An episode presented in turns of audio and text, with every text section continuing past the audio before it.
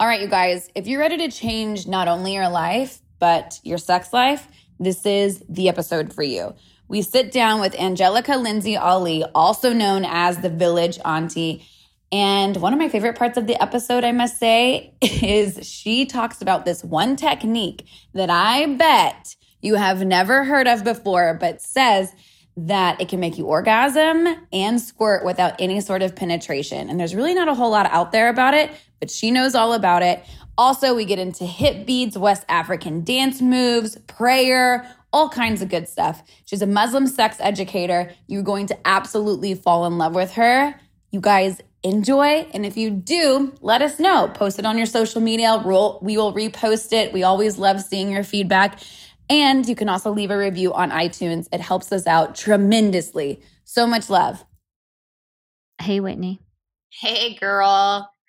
Um, I know that we've had a lot of interesting guests who do unexpected things, right? Very true. Mm-hmm. But today, Village Auntie is here with us. People probably know her from that Instagram handle. Her name is Angelica Lindsay-Ali, and she's bringing together a bunch of traditions to help women understand their sexuality. That might it might blow people's minds how how her approach to sex ed works.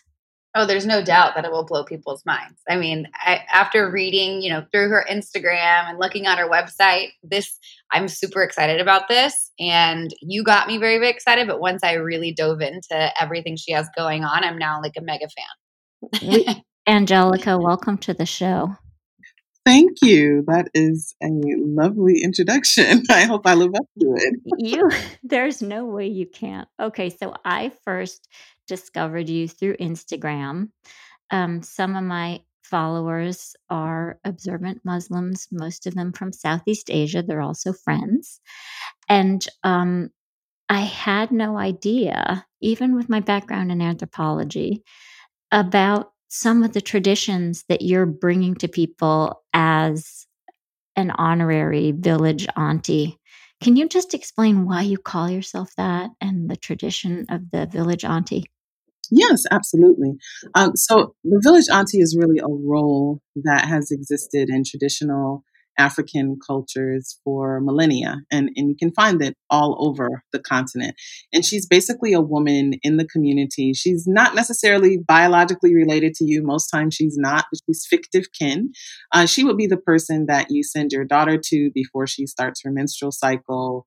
Uh, husbands go to her when they are having problems performing in the bedroom. She might be a person who dispenses folk remedies and herbal medicines. Uh, she is a person uh, that people in the village can rely on for information, but there's no shame or guilt attached because that's the role that she's taken on in the community as an educator. So when I started doing this work, at first I was a bit hesitant to put my name out there just because, you know, this is pretty salacious in some circles within the Muslim community. So it was my way of sort of having a Clark Kent slash Superman persona. But it was also very descriptive, yeah.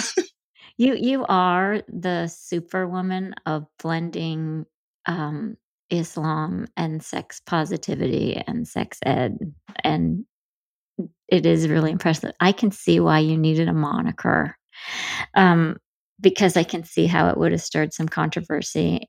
Mm-hmm. Um, but I'm wondering, can you tell us about your journey to Islam and also to sex ed? Sure. So I was raised Christian. I was raised in the Church of Christ. Um, I grew up in Northwest Detroit. We were at church every Yay, Sunday. Detroit. Yeah. We were at church every Sunday. We were there on Wednesdays for Bible study, Friday night for family nights. Uh, but there came a time when I went to university, University of Michigan. Um, go Blue. Yay. I had a, a crisis, a spiritual crisis. I was no longer um, believing in a lot of the things that I was being taught in church, but I still had a very strong sense of spirituality. So I went on a quest and, you know, I, I studied a variety of different uh, religions. And then I found a book on Sufism. And I said, oh, okay, this is interesting. Um, but it still didn't give me really any form or fashion in terms of, of religion. I was still a person that, you know, I like ritual. And so um, the book on Sufism led me into studying about Islam. And I studied for four years from nineteen ninety-four until nineteen ninety-eight, because I was a very, very strong skeptic. And I had a boyfriend at the time. He was planning to convert to Islam. And I said, well, I'm going to study Islam and just show you how it's wrong. I'm going to show you how like, this is totally wrong. I was one of those people. Um, and four years later, um, I converted. So I converted in August of nineteen ninety-eight. And around April nineteen ninety-eight, so just five months before, at the time I was a professional African dancer. And I was at a dance conference in Ohio, in Columbus, Ohio. And I was going across the floor and I was experiencing really, really bad cramping. I didn't have my period. I knew that wasn't it, but it was literally having me doubled over every time I passed across the floor. And when the class ended, the teacher came over to me and she said, you need to tie your belly with a lapa, which is the like the two yard piece of fabric that we tie around our waist when we dance. Mm-hmm. She said, you need to tie your belly with a lapa because your uterus is tipped. And you need to drink some kinkly bati. And I just looked at her. You know, here's this middle-aged Senegalese woman. She's a phenomenal dancer, but I know for a fact that she's not a doctor. So she's how like, reading you, right? So a couple weeks later, I went to my annual Well Woman exam, and the doctor told me that I had an inverted uterus. Oh, Lord. And if I was going to continue, you know, to to do African dance and, and other activities, that it would be good if I wore something to brace myself. So I was basically given the exact same information that you gave me. Different so, discourse, same yeah. insight. Exact same insight. And so I Except called one her. With like a, a, what is it? A kinkly bot? Yes. Tea? Kinkly bati tea, which is, it's a, it's a, it's actually a very popular tea in, in Senegal. It's used for a variety of reasons. Um, but it's, it is a wound tonic. That's what it's for. So I called her in New York and I'm like, what, how did you know this? And she said, well, Angelica, I'm a woman who knows myself, and women who know themselves can teach other women to know themselves. And that's ooh, how I started. Yeah, right. And that's how and I got started. Yeah. Oh my gosh. So you you meld together these traditions. You're sorry that I'm fixated on this, but like in my own work, I'm a comparativist. I, I mm-hmm. use different discourses, different points of view, right? Like it's not enough to just do sociology. You also have to look at medicine and you have to look at feminist cultural criticism, right? And and so on. I think it's so cool. The just how much sense it makes to bring together these ways of seeing that people haven't. You're using African dance, mm-hmm. sex, ed, Western sex education, African sex education, mm-hmm. and sort of community mindedness and Islam to help women enjoy sex more. Can you just When when did the inspiration hit that you really had to help women, particularly observant Muslim women, um, feel permission to enjoy sex more? I think the light bulb shifted for me because I've been doing this work for a long time, but it was mainly within like my friend circles or, you know, a friend of a friend of a friend would say, oh, I, hey, I heard that you do X, Y, Z. Um, but it wasn't until two thousand, it had to be two thousand eleven, two thousand twelve, I was living in Saudi Arabia and I was actually there with a group of African-American expats and we were having Thanksgiving in July. So we had turkey and, you know, and I was having a conversation with one of the women, and I knew that she had like nine children. And we were having a conversation about something that was very basic regarding sex ed, and she didn't know this. And so we were talking, and before I knew it, I turned around, and all of the women in the room were just listening in on our conversation. And that let me know that there was something key that was missing in the education of Muslim women, whether they were born into Islam or they had converted to Islam. And I started getting phone calls, and it, it really hit home that these women needed a different type of education when uh, women would reach out and ask questions about what can I do to better please my husband, or my husband says that I don't X Y Z, or um, I really want to wow my husband. Everything was centered around sex as being a duty, and they didn't see it mm. as a act. They sort of dissociated themselves from the pleasure and saw it as being a responsibility of a wife. And there's nothing in Islam that says that they have to do that. And so I said, okay, I have to do something. It's time to do something about this. Yes. I love that you stepped up to that too, right? Because I feel like a lot of people would have been maybe almost like overwhelmed by that, because from what I know about Islam, Islam and, and sex and talking about sex don't really go hand in hand. Is that right? It's right in a modern sense, but it's not right in a fundamental sense. So um, okay. in Islam, sex is actually an act of worship. So when mm. you have sex, you are actually performing a type of worship. And people forget that. There are certain prayers that you say before you engage in sex. Um, there's a specific prayer that a man can say before he ejaculates. Like it, it, it's, and Islam is very prescriptive.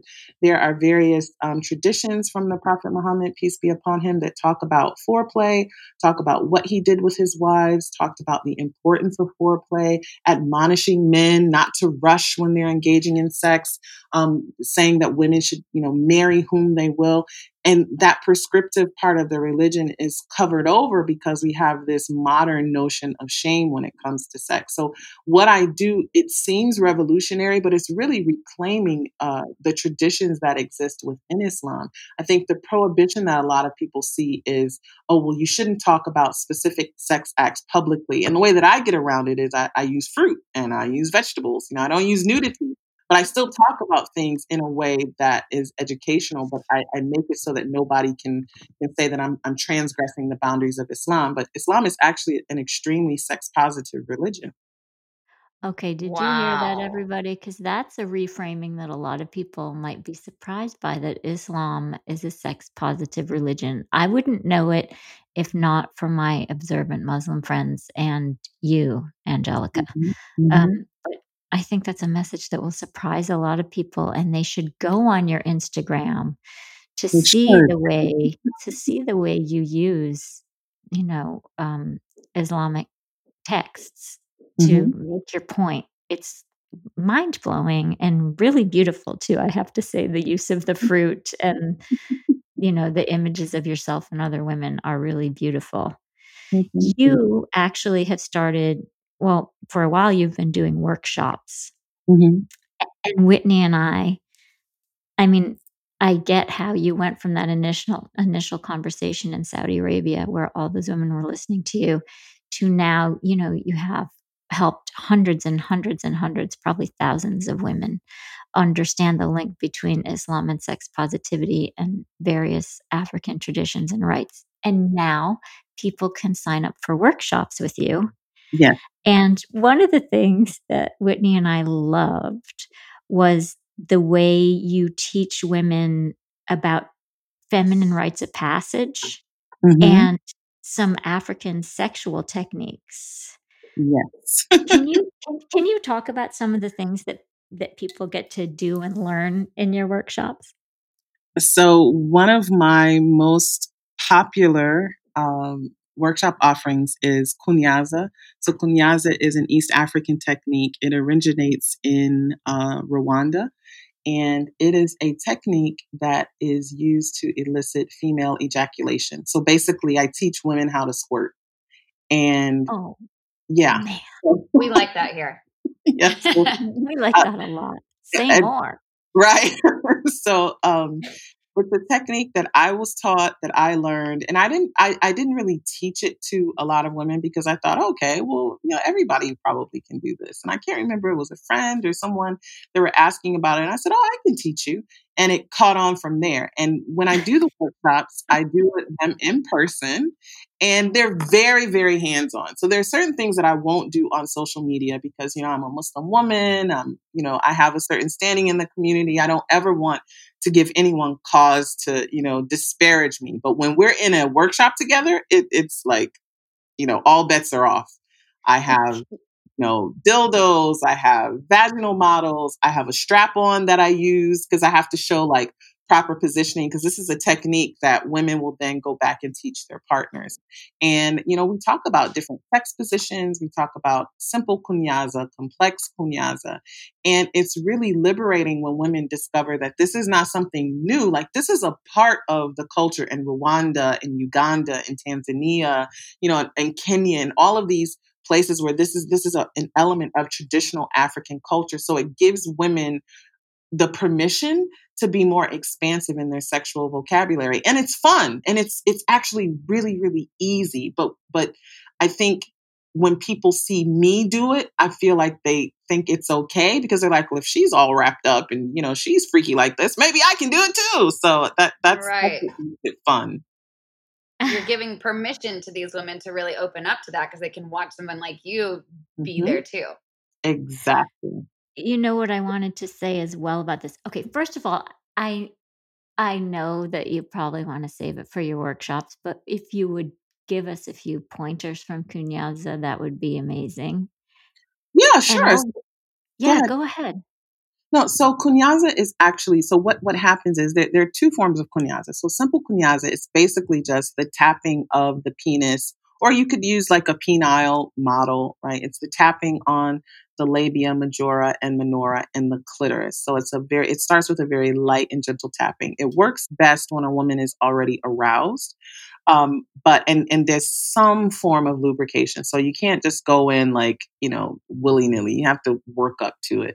And what happens, what happens with the tapping is that you're stimulating the part of the clitoris that you can't see. So lots of women think that the clitoris is just, you know, the little, um, glans clitoris that is is extended outside of um, the vagina, but actually right. the lips. It's it's shaped like a horseshoe. I say it looks like a brontosaurus, but you know, it and does look like a brontosaurus, does, right? Oh my it god, like I've never thought that before. I'm gonna have to look it up now. I think it kind of looks like a wishbone, a double yeah. wishbone, yeah. a brontosaurus. Mm-hmm. So what you're doing is you're actually, it's actually a form of clitoral stimulation. And so what happens when you do the light tapping, then it begins to increase in intensity. And what that does is if a woman relaxes, so you definitely have to relax and not hold your breath, because one of the natural instincts is to hold your breath and sort of clench your uh, vaginal pussy muscles together. But if you relax and you get into it, then it can actually cause a release of fluid from the Skene's glands. And that is squirting, which is actually, wow. yeah, it's, it's, it's fun. And so that's simple Kunyaza. There's another form of Kunyaza with, with, and it doesn't require any penetration. That's the other thing that I like, because a lot of the women um, who come to me have had female genital cutting. So, you know, that's a challenge for them, but it doesn't require any penetration. There's a form of complex kunyaza where you can just sort of put the tip of the penis in. Um, but I like it because it's completely centered on female pleasure. And in um, Rwandan culture and Ugandan culture, if a man cannot make a woman squirt, he's seen as less than a man. He's not seen as beautiful. Yeah. Hear that, guys? Yeah. No, no pressure, guys, listening, but do you hear that? Yeah, exactly. Say that one louder. um, you know, what's so interesting is that before we got on here, I did a little digging about Kunyaza and, you know, Western researchers and scientists and doctors' understanding of it. And I figured they would be, um, you know, too probably xenophobic to have a look at it. But it turns out that there are numerous studies. And in one of them, I don't need to tell you this, Angelica, or the people in, in Central Africa who already know this. But there was one study done where um, investigators taught women who described themselves as having orgasmic dysfunction, they taught them Kunyaza in a clinical setting. And it was um, a cohort of fifty-five women who were suffering from, who described themselves as anorgasmic. They were between the ages of twenty and fifty-six. Mm-hmm. sixty, almost sixty-four percent of them using Kunyaza were able to have an orgasm. So, mm-hmm. such a great technique for people mm-hmm. to understand. And, you know, I don't think that people know how much sex positivity comes from these African traditions.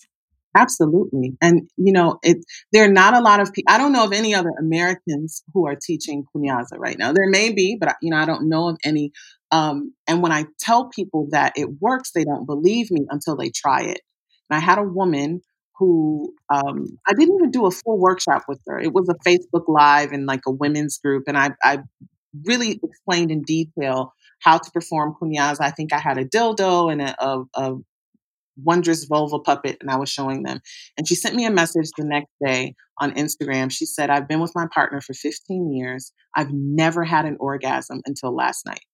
She said, I came tonight in tears because I have been to therapy, I've been to sex therapy, and I thought that something was wrong with my body. She had been molested as a child. Like, she had lots of different traumas that she was dealing with. She said, but we tried this technique and oh my gosh, it works. And that was the best, like that was the best thing that I had ever heard, because I knew that it worked, but just giving people permission to try something different, you really see how it can transform sex. And can you walk that. us? Yeah. So how many taps do you think you have to do? I'm just really like, interested. I'm like, all right, I'm about to do some we solo. didn't dig into this far enough. Yeah, yeah, yeah, yeah, yeah. So tell me more. How can I make this happen? Because it's like, you talk to someone who hasn't had an orgasm in fifteen years, has mm-hmm. a, you know, past sexual trauma. And you would think by going to therapy and really diving into some of those areas that she'd be able to work through that. But from tapping on the clitoris and being able to get into the areas of the clitoris that you can't actually see with your eye mm-hmm. is allowing her to get to that point. So I don't know. I'm just mind blown right now. You know, I think, I think one of the ways, so, so I don't know the number of taps. It will really depend. I always tell women, don't rush it. It can take anywhere from eight to twenty minutes for a woman who's completely at rest, like, yeah, I'm just watching, you know, Real Housewives of Atlanta or whatever. And then here you come, you know, with an erect penis. Okay, let's get it on, right? It could take eight to twenty minutes to get to a point where like the the the squirting actually happens. So I tell women that they should be um, patient, but also be instructive. So there's a position, and I'm not sure which tradition it comes from. It's called yab yum. So it's sort of like um, the couple is facing each other. This is how I tell couples when they're starting with kunyaza. And the woman's legs would be over her partner's legs. And it gives her partner the ability to sort of control the the angle and the width of how far her legs are spread apart. But she gets to be instructive. So if he's going too slow, you can tell him to speed up. And I think the beauty of kunyaza is that it's completely female-centered and female-directed. So you don't mm-hmm. have to feel as if you're just waiting for that point of penetration. No, the, the goal is ejaculation. So the act doesn't stop until the woman ejaculates. And for the person who is, you know, using a penis, a dildo or whatever, there is an element of visual stimulation that they get, because it's, it's like, um, you know, these kids who have these, this is probably a terrible analogy, but you know, these kids who have these surprise eggs on YouTube. I have little kids and they love like opening the surprise egg. And there's like, yes. It's like, oh my gosh, it's something inside. That's the same thing with kunyaza. It's like, oh my gosh, there's water dripping out of your vagina. So something it, amazing this time. Right. right. And, the, you know, you, you feel powerful, you feel strong, but the woman also feels protected. She feels centered. And once you relax and, and let go, I would say on average, it takes between mm, seven to ten minutes is, is a good sweet spot. And, and that, you know, the number of taps really just depends on, um, the person. And the good thing about kunyaza is you can do it with a very small penis. You can do it with a very large penis. That's another thing that I like about it. Oops. Is it supports male body positivity also. And yeah, I, I like your point as well that, you know, for those of our listeners who are queer, you, two women can do this, mm-hmm. right? You can use a dildo. You can use um, a, a vibrator. Um, this Could you use your hand?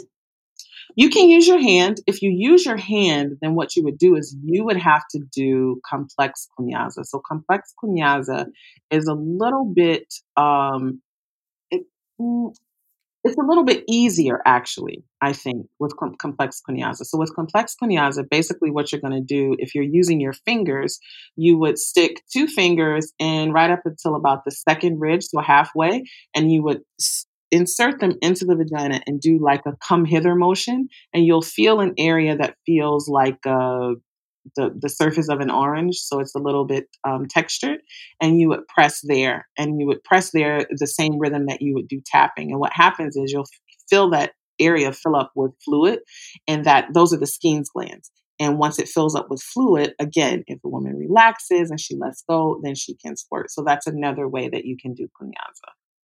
Love that. And Whitney, I have a I, really busy afternoon. You have to do that much. And then I think we have a workshop to sign up for too, Whitney.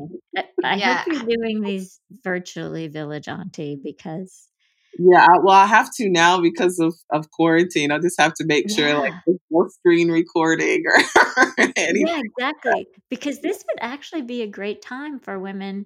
Mm-hmm. You know, we're in quarantine, we're staying at home. And this could be a really great time for women to do one of your workshops on this or do a coaching session with you on this virtually because, hey, some of us have time on our hands. What a great thing to dedicate ourselves to for a while, right? Absolutely. Absolutely. This is a perfect time to explore that.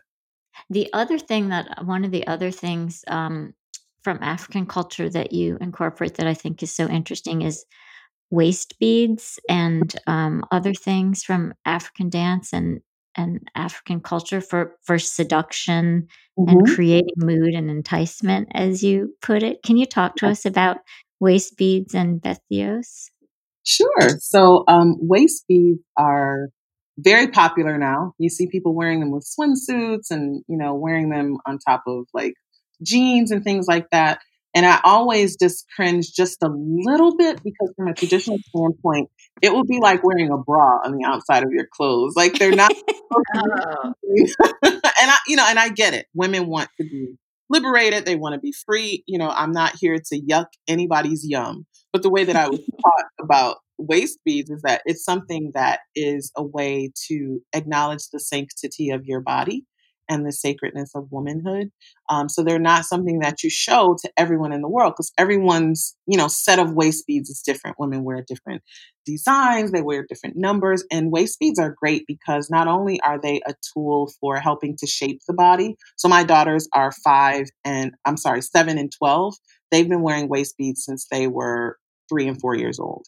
Uh, it's a way to, when they're little, for me to manage their weight, to see, you know, if they're not eating enough, um, you know, how, how fast they're growing. But when it's an adult woman, uh, the waist beads are a great tool that can be used during sex. So um, they can turn your body into like a saddle, you know, you can grab waist beads, mm. waist beads that glow in the dark. Um, if you go to certain parts of West Africa, um, you know, men will say, oh, I can hear the sound of her waist beads. Like just the sound of it is really enticing. And one of the things that I teach in my sacred body care class is I teach women how to use waist beads and betchels. So betchels are, are like uh, lacy crochet uh, underskirts. It's like a form of lingerie. And what you would do is after you get out of the shower, you would stand over a pot of charcoal with incense on it. And you would let the, the incense penetrate your skin, uh, your wet skin, so that the smell gets into your skin and it gets into your waist beads. And it creates this um, combination of, you know, olfactory moods and visual sensation, and you're hearing the waist beads. And it really makes women, really of any size, feel extremely sexy because your waist beads rest right on your hips. And it's just a way of enhancing womanhood. And again, these are all traditions that are centuries old. And just to take a moment from the podcast, I wanted to talk to you guys about our new sponsor, Let's Get Checked. Now they're doing testosterone tests where I find this really easy because it's uncomplicated. They can send it directly to your door. It's in discreet packaging so nobody knows. You can collect your sample. You get to review your results. And then from there, a nurse will contact you for a consultation over the phone and you get a prescription if you need. So what's really great about this is that you're able to check where your hormones are at. And I know for a lot of us out there, including women, it's really great to know where your testosterone levels are, and for men as well. The first test that you get is your free testosterone, and that's the first biomarker that they test for. And why you want to know this is because it, your body uses it to produce sperm, maintain a healthy sex drive, maintain muscle strength and mass, and produce red blood cells, which is absolutely important. So you guys, check them out. Get your testosterone checked. Super easy. Don't have to go to the doctor. Plus, we're quarantined right now, so you need to stay home. This is a really easy way to do it. Head over to www.trylgc.com slash wildlove. I'll say that again for you. It's www.trylgc.com slash wildlove, and you get to save twenty percent off. And so think about that, listeners. Waist beads and B E T H I O S. Is that yes, the right pronounced, way to... It's pronounced betchels. So it's like a French-ish spelling. I get it. Yeah. And sorry, so is that the undergarment yes. part or is that the incense? Okay. That's the undergarment. So the incense, it really can be any type of incense. In Sen- so betchels come from Senegal and Gambia. And in Senegal and Gambia, their traditional incense is known as churai. And it's a blend of woods, resins, sugars, and different oils. Each woman has her own um, combination of churai that she puts together. I was taught how to make it by Senegalese women when I lived in Saudi Arabia. So I make my own. And it's cons- it itself is considered an aphrodisiac. Ooh, okay. I need to know what's in there. Yeah, I know, right? Are you willing to share? Yeah, I'll I mean, you don't have to tell us your personal your personal recipe, but just in general, because it oh, sounds well, like such a great thing to do. In general, it's things like um, frankincense, um, acacia wood. Um, there are some other types of Um, agar wood that they mix together, and they blend that with different fragrant oils. And they, some of the stuff I don't even know what the name of it is. And right. you go, when you go to the market, you you pick out what you want to mix together. And it's so interesting. When I was first learning how to make it, I was just standing at the market trying to figure out what to make. And this older woman, she would not make her purchase until I left because she did not want me to see what. oh, she, she didn't want to know. She didn't yeah. want to share. She didn't want to share. But then when she saw me coming regularly, she was actually the person who was like, buy that. Or she would see me go to buy something and she would shake her head. So ultimately, she's the one who taught me how to make it. But yeah, it's it's, it's a combination. But there are lots of, I mean, Senegal is just one culture. Um, Sudanese women use acacia wood to do something called dukan, um, which is the word for smoke. And what the way that they do it is they use Um, a stool that has a hole cut in the center.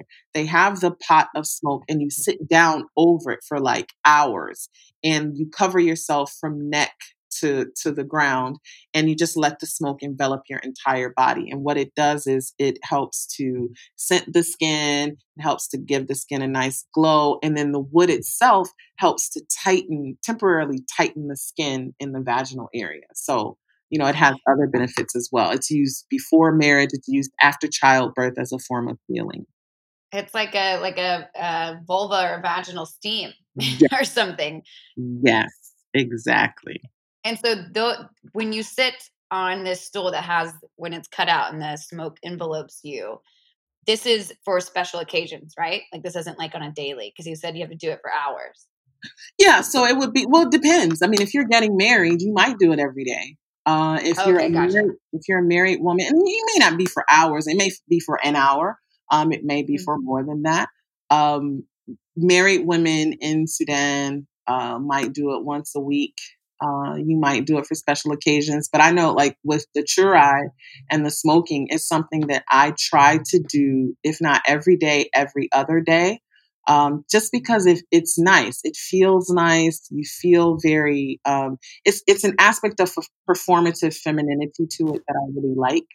Um, mm. That's different than Westernized femininity. Um, it's a very private ritual that I can do, um, for myself. But yeah, I mean, it, it just depends on how often you would want to indulge.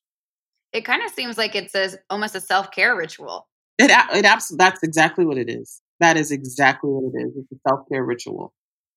And you also, okay, I have one quick question. I want to get to dance it for in a minute, but I want to go back also to the waist beads for a second. Can you give people tips, Angelica, on how and where they can get them? How do they find ones that really speak to them and, you know, connect with for them and resonate for them emotionally and sexually? Um, I always say that you should veer towards the colors that resonate most with you. And there are a lot of people making waist beads now. I mean, you can find waist beads for three hundred dollars and four hundred dollars per strand. Um, I don't think you have to spend that much money. You can also make your own waist beads. It's as simple as, you know, getting beads that you like that are not too heavy and stringing them on dental floss. Dental floss is great to use because if you double it, it doesn't break, it frays. Um, mm-hmm. And it, that's a great act of self-care also, because then you can put together the colors that you want. If you want to use gemstones, you can use gemstones. Typically what happens, um, at least in Senegal and Gambia, the smaller the stones, so like seed beads, um, those would be more for younger women. And then as you get older, you get the privilege of wearing larger and more ornate beads. So it's like something you have to earn your way into. You can't go straight to the fancy beads right away. Um, so I'm fifty-four. I get the good ones, and Whitney's yeah, thirty. I'm sorry, Whitney. You get the little beads. I get the big I get ones. the little ones. You know, what I'm actually on here now looking at a bunch of um, African waist beads, and they're so beautiful. I mean, I can see why mm-hmm. people wear them on the outside of their clothes. If if traditionally they're worn, you know, underneath your mm-hmm. clothing. Because right. some of them are just so beautiful. I'm like, if I spent all that time making my waist bead, I'm wearing it outside. Like, I'm wearing mine inside, so it's like my little secret. Ooh. Yeah. Yeah. That's how yeah. I'm going to do it. That's a great activity for a weekend or, hey, quarantine. Yeah. Just yeah. make those waist beads, right? Right. Why not? All right. We're going to have, these are going to be the best show notes we've ever had, Whitney. I know. It's going to be so surprising to people. Um, I want to go back and talk a little bit about dance, Angelica. Mm-hmm. Can you talk to us? I mean, it was so cool hearing you say that you first understood about traditional African wisdom from the woman who was watching you dancing and could literally make a diagnosis about a medical issue you had from watching you dance mm-hmm. and from her many years of expertise observing women's bodies. Mm-hmm. What so that that's a really cool foundation for your work. How do you blend dance into your work, and what role has it played for you personally in sexual education? So pers- personally, um, dance has just been something that I've always wanted to do, but I didn't feel I had access to when I was growing up. Um, I'm five eleven. I was very, very thin. But because, you know, I have a Black woman's body, even though being very thin, you know, I had, you know, really thick thighs, you know, really thick calves. You know, I had, you know, ample backside, even when I was very thin. And when I would want to go to ballet class, of course, my body type is, is you know, it's disparaged. It's not looked, it's not looked upon. Like, you know, you got too much backside in that leotard. And when I found African dance as an adult, I immediately took to it because it, it to me, it feels like a moving form of prayer. There's something that happens when your body connects to the rhythm of the drums and you're dancing in unison with everyone. And so the way that I use it in my work is I use it to infuse body positivity. So in a lot of my workshops, we will end with a dance circle. Uh, I'll teach them some steps, and then I'll have each woman go out into the middle of the circle and dance. And, you know, you'll have sisters who will say, oh, I'm too big or I'm too uncoordinated. And my motto is all bodies, all beats. Like you dance on what if mm-hmm. beat of your heart you're dancing to, then go ahead and dance to it. You know, if you're thin, if you're big, if you're tall, if you're short, it really doesn't matter. Um, and I think that that's liberating for a lot of women because the movements that I teach them are movements that we've been told are too loose and why are you shaking your butt like that? And why are you doing this? And why are you doing that? And it's like, this is the one space when we have African dance, this is the one space where you are allowed to move all those parts of your body that you told, you know, you were prohibited from moving, especially for Muslim women. And then there's an aspect of internal toning that happens. So, you know, when I'm teaching a woman how to roll her hips, I'm also talking to her about how you're massaging those, you know, internal female organs and how you can do certain positions and certain dances when you're having menstrual cramps. I talked to them about how I danced through the labor of my second child. And this was one of the things that I did to um, ease contraction. So it, it, it, African dance just provides a nonverbal tool for teaching that I think resonates with women um, who struggle with body positivity and body awareness. You know, I think Whitney and I can both speak to that because before we started recording, we were talking a little bit, Angelica, about how I um, studied African dance with the great Vera Embry at the University of Michigan. Mm-hmm. I only took about four classes with her, but it was fantastic. But I was coming from a ballet tradition. I had done ballet for many years as a young woman, and I always was coming from the viewpoint that something was wrong. I mean, I was twelve years old and the ballet teacher was telling me that my stomach stuck out too much. I was a skinny kid. And mm. as I became an adolescent, ballet really gave me a lot of self-discipline and athleticism and um, a lot of things that I really appreciate. But what I didn't appreciate was the anorexia. I didn't appreciate, you know, all the girls being encouraged to be as thin and to be less, always, always be less. And then I took African dance at the University of Michigan, and the idea that there was a dance tradition where I got to move my body. Now, it was just as rigorous, it was just as hard, mm-hmm, but it was absolutely much more joyful and felt so sexy. It does. It absolutely does feel sexy. Absolutely. And Whitney certainly knows about coming from a tradition, beauty pageant culture, where she was just so shamed and harassed about her body. Oh, we, yeah. Yeah. For sure. And I mean, I feel like that happens to women from all backgrounds, regardless if they were, you know, dancing or in pageants or anything, unfortunately. Um, but one of the things that I found interesting that I wanted to touch on that you said, Angelica, was I so I started doing ecstatic dance a lot, mm-hmm. and where it's just basically you just move your body in all sorts of ways and without judgment and criticism that we would usually have if we're dancing, you know, with other people or in front of other people. What what do people think of me? I look funny. I shouldn't be moving this way. Um, but I found that when I'm if I move my belly in certain ways, like exactly like you said, it's massaging like my organs mm-hmm. or my muscles or something that I would have never been able to do otherwise. And it's just such a cool experience to feel that connected to your body. It is. And it's so interesting that you even need something to help you feel connected to your body. It feels like that's something mm-hmm. that's happened, but it's, you don't really know it until you experience it. And then once you experience it, you never want to not experience it again. Yes. Yeah. You know, it's interesting. I remember in my African dance class, Vera Embry, I remember thinking, you know, I'm from like a kind of like uptight Midwestern white bread tradition. And I remember being in that class. I've been interested in sex forever. And my mother was pretty open about stuff. But when I was in that class, it was so different from ballet that I was thinking to myself, you know, maybe on the first day of the class, like, this is like awfully, you know, like out there and sexy. And um, I remember Professor Embry saying, like looking at us all and saying, when you're doing this move, I can't remember if it was a hip circle move or what it was. She said, basically, you're showing the people who are watching you, look how good I am in bed. Yes. Yes. Yes, you are. Yes.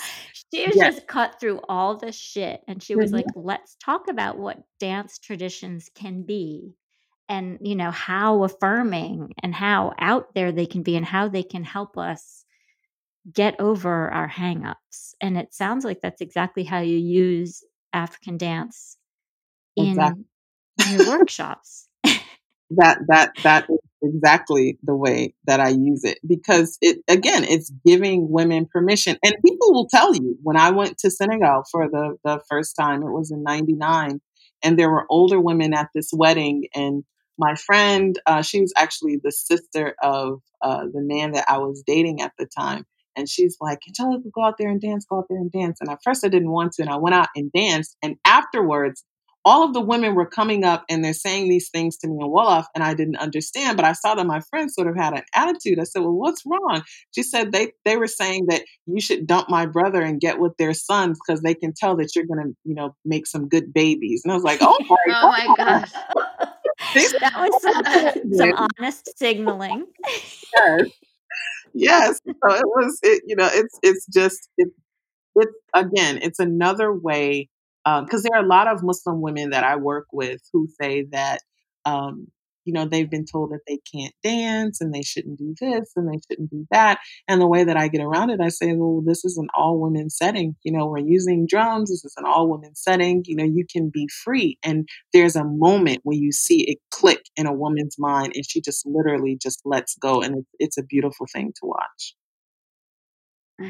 These are the most unexpected tools probably in sex ed for a Western industrialized person. Like probably there, if there are sex educators listening now and sex researchers, because some of them listen to our podcast, mm-hmm. I love the way you are giving these people, not to mention our listeners and your followers, you're putting all these tools into people's hands, and they're not made up tools. There, there are traditions here. There mm-hmm. have been basically, you know, clinical trials going on for hundreds, if not thousands of years with some of these, yep. these tools that you're putting into people's hands. I want to thank you for that. Well, thank you. And, and, and, and that's why I tell people I'm not, I'm not inventing anything new. I'm not terribly revolutionary. This is not innovative. This is going back and reclaiming those traditions that we've lost or we've been disconnected from, or we've pushed to the side um, to try to, you know, do something new and exciting. But really tradition, you know, can have a lot of the tools that we need to get what we want and desire in life.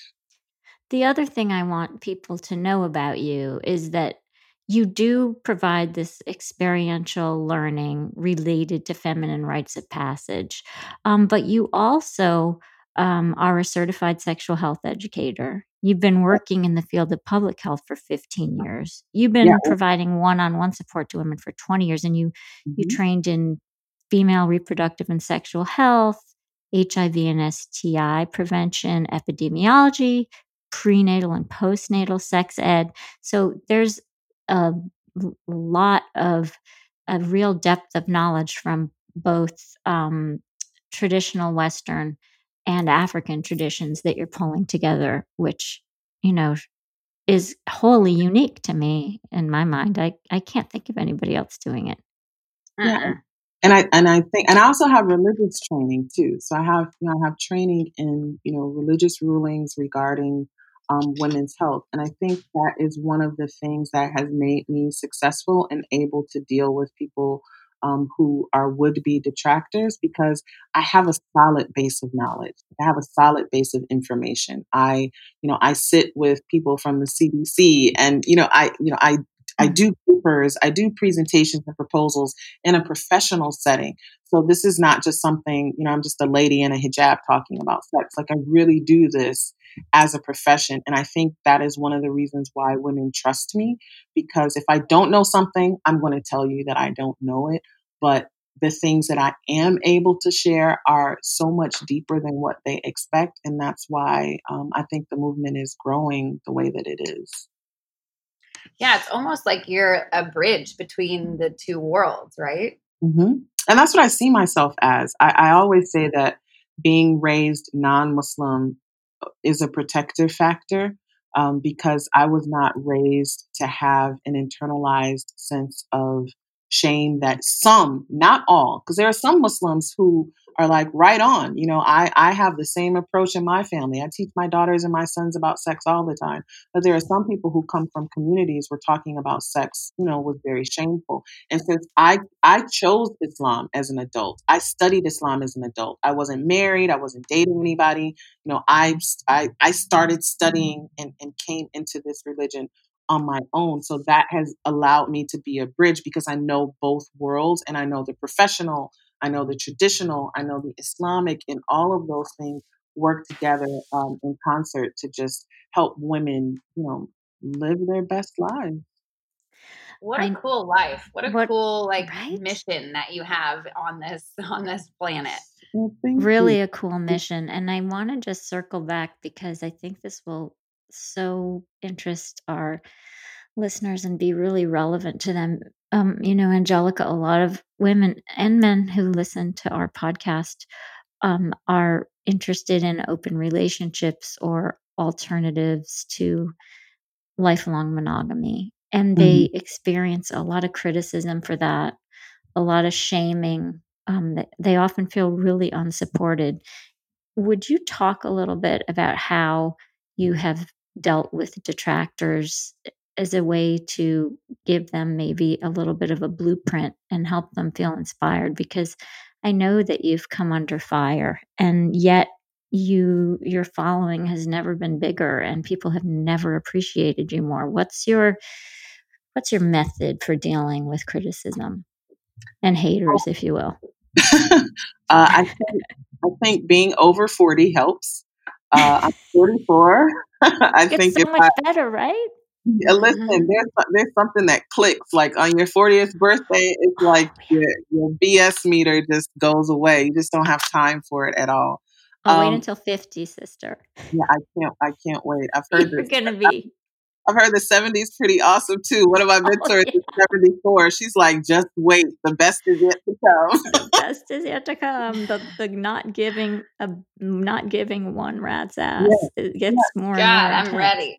Yeah, I'm so it, ready. I just turned thirty-one like four days ago, so oh, I feel like oh. I'm a little bit behind the times, but I'm fucking nope. ready. So if you got any tips to speed this up, you just let me know. Yep. It gets better from here. And I, I think the other thing is that when you have a sense of certainty, I think it was Audre Lorde, um, and I'm going to do a terrible paraphrasing of her quote, but it's basically, you know, you cannot weaponize something that I already acknowledge within myself. So if I already, mm-hmm. know, if I know something about myself and I'm certain in that and I'm firm in that and I know what I know and I know who I am, then there's really nothing that you can say that can detract me.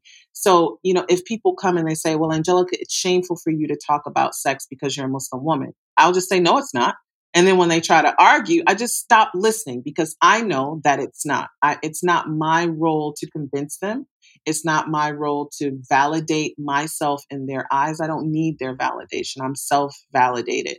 Um, and so I think that, that that's very important, especially when you're living um, a different lifestyle. I, I work with couples where, you know, there are multiple wives in the home, and you know, a lot of people have a problem with that, but, you know, these are women who have chosen this type of life. And I, this is the, the advice that I give them. You have women who are like, I never want to get married. You know, there are lots of people who have lots of different ways of being, but mm-hmm. the challenge comes in when you're not sure, just like dogs can smell fear, people can smell uncertainty. And when you're not certain and you're not confident in who and what you are, Um, it can give it can give people room to, to to start to pick at you. Even if you have to fake it, um, it's better than than letting people know that you're insecure about your position. Just stand firm in your truth and live it. Stand firm in, in your truth and live it is so powerful. And one part of that formula that's um, particularly potent, and I want to go back and paraphrase what you said. I hope I get it right. But what you said was that you don't need other people to validate you. And you also said that sometimes, you know, just want, do not engage, right? Mm-hmm. Yep, sometimes, don't. yeah, because I think the problem that a lot of people have when they're trying to have a lifestyle or a sexual social strategy that other people disapprove of is they get really depleted trying to explain to other people why it's okay rather than just standing in their feeling that it's okay. Mm-hmm. Absolutely. Absolutely. You don't, you don't, if you try to please people, you'll waste so much time. And I know that because I used to try to respond to every person on Twitter, every person on Instagram uh, who would send me messages. And at some point, a friend of mine said, Angelica, you're above that now. And I'm like, no, no, no. What do you mean? She's like, no, no, no, no. Your, you know, your movement is so much more important than people who want to nitpick everything that you say. You're wasting precious energy. That energy could be better spent supporting another woman. It could be better spent creating content. And that's what people really want to do. When they naysay you, they want to deplete your energy so that you'll- They stop. want to take your energy away yeah, and they want to detract from your expertise. Absolutely. Right? They, they want to tire you out. Yep. They tire you yeah. out. That's it. No more of that. Nope. I wonder if in closing, because I know we have to let you go because you're out there changing the world and you need to go continue doing that. But I, I wonder if one of the tools um, that people might not know they have and that you have shared on Instagram is prayer. Yes. And can you, can you t- speak a little bit to that about how it could help our listeners and how it helps the women that you work with, however they're defining prayer? Mm-hmm. So for, you know, and for people who believe, you know, in a higher power, um, even for people who, I have friends who are atheists, just having a conversation with yourself, having a conversation with your creator, right? It is the most liberating and transformative and personal conversation that you can have.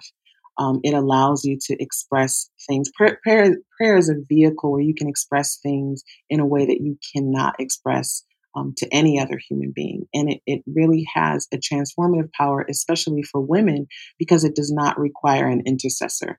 You don't need a minister, a pastor, an imam, a rabbi. All you need is just yourself and your thoughts and expressing those thoughts to the creator. It really can help to uh, change a person's condition. It's something that I do regularly. Um, prayer is something that I do even when I'm undertaking menial tasks, and it helps to give you that sense of certainty and foundation. It, it builds up that level of spirituality that helps you access physical pleasure better. Prayer in and of itself, when it's done fervently, can be um, somewhat of a spiritually orgasmic experience if you give it its full, you know, depth. So it's something, um, especially with working with Muslim women, that I talk to them about all the time. And if you ever see me on an Instagram live, I always end with a prayer because I want women to know that this is a normal, everyday, and easily accessible tool that you can use to change your life. Oh, I love it. Will you end with a prayer for us right now? Sure. Um, Thank I you. Pray that, I pray that Allah continues to protect us and cover us with His grace and mercy. I pray for the health, safety, and mental well-being of all of those around the world who are affected. I pray for you, Wednesday and Whitney, and your platform. I pray that it continues to increase and grow and educate and uplift women and men all over the world. Ameen. Ameen. Amen. Angel- wow. Angelica Lindsay-Ali, Village Auntie. Thank you so much for being here with us today. Thank this was such a cool, me. yeah, very cool. And, and just, I think it was a powerful interview and, and one like we've never done before. Well, completely, completely different. And people listening to this now have so many tools that they never expected were out there. You just helped us open our eyes to a number of traditions that m- many of us didn't know about. And now we have access to that power. It's incredible. Thank you. Well, thank you for having me. This has been a wonderful, wonderful way to spend an afternoon in quarantine. Oh, I love that. Same here. And let people know how they can find you or sign up for your workshops or any other things that you have coming up. So they can find me on Instagram at Village Auntie. That's V I L L A G E A U N T I E. Um, they can also find me on Twitter under the same name at Village Auntie. And anytime I do a workshop or a class, it's always posted on my Instagram page first. I also have a link tree there with all of my workshops and course offerings. And if anyone wants to reach out, they want to bring me out uh, once Corona lets us free, um, they can always reach out and send an email to my management team at contact at villageauntie.com. Now awesome. You know. Now you have the tools and the contact information, and you can be in touch with Village Auntie, and she can continue changing your life, because I feel like my life was just changed. I really do. Yeah, I feel so good. I really. The feeling is definitely, definitely more than mutual. And I have to, I have to send you all some of the churai so you can test it out yourselves. Oh, Lord, yes, yes please. I'm going to send you my address. Yes. Mm-hmm. Same. Personal staff. All right, ladies, thank you so much. Angelica, thank you so much for um, giving us part of your work day. Oh my God, that was a great interview. No problem. Such a fun episode. I hope you guys really enjoyed it. And if you did, please go on to iTunes and leave us a review. Let us know what you think. Um, it really helps the success of the podcast and spreading this message. Much love, guys.